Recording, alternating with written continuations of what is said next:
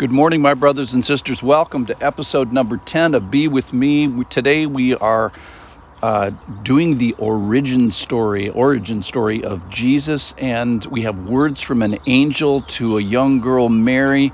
And uh, if I titled this this uh, little section, I think I'd say open this first. This is all just early, early good stuff. So yesterday we learned about Mary just a little bit.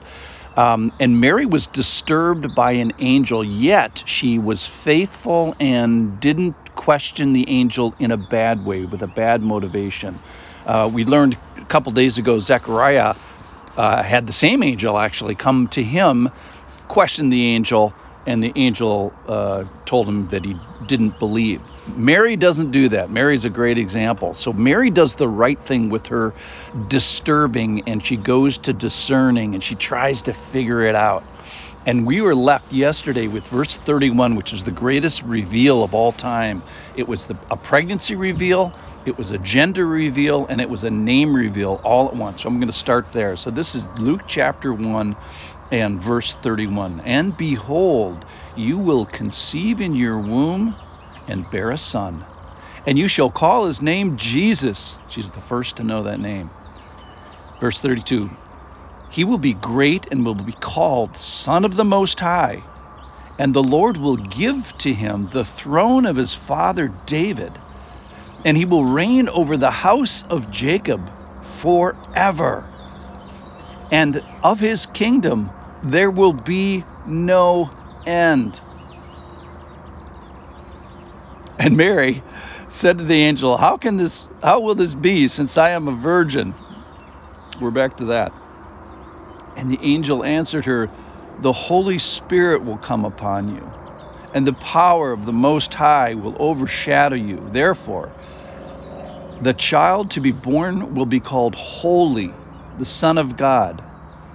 And behold, your relative Elizabeth in her old age is also conceived a son.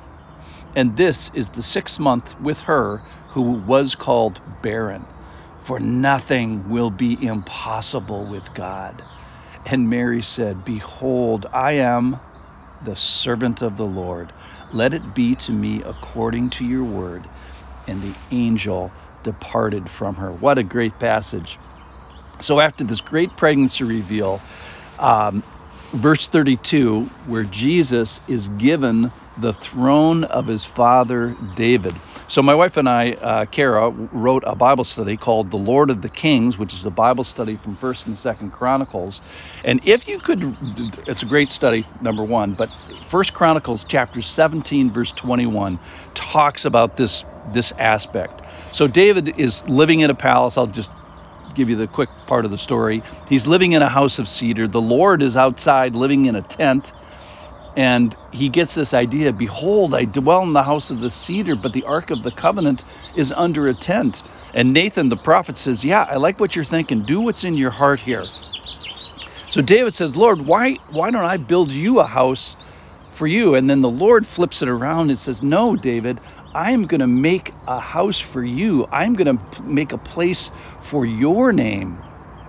And the Lord will build you, the Lord God will build you, David, uh, a house. And he doesn't mean a figurative house, he doesn't mean a palace. He means a, a heritage, a line of kings that starts with him and then goes to Solomon and a bunch of other kings, a big long 600 year of uh, Jewish history. But then here, verse 11, verse, this is 1 Chronicles 17 11. When your days are fulfilled to walk with your fathers, I will raise up your offspring after you, one of your sons, and I will establish his kingdom. He shall build a house for me, that's Solomon, and I will establish his throne forever.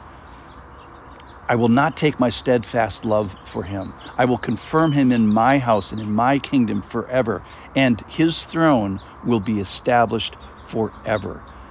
And then David gets this great response, which is, Who am I? O Lord, and what is my house that you have brought me this far? So the Lord says, I'm going to build you a house, I'm going to build you a heritage. And here we see its fulfillment in Jesus, or the promise of its fulfillment in Jesus. and the Lord God will give to him the throne of his father David, and he will reign over the house of Jacob forever. And then in verse 34, Mary asks a believing question How will this be since I'm a virgin? And then she gets this special overshadowing of the Holy Spirit. And the Holy Spirit is not uh, common at this time. Uh, the Zechariah's wife uh, Elizabeth gets it. Uh, actually, it's John the Baptist in the womb that gets filled with the Holy Spirit. But then there's this 30 year gap where nobody gets the Holy Spirit again in a in a clear way until at the time of Pentecost and after the resurrection.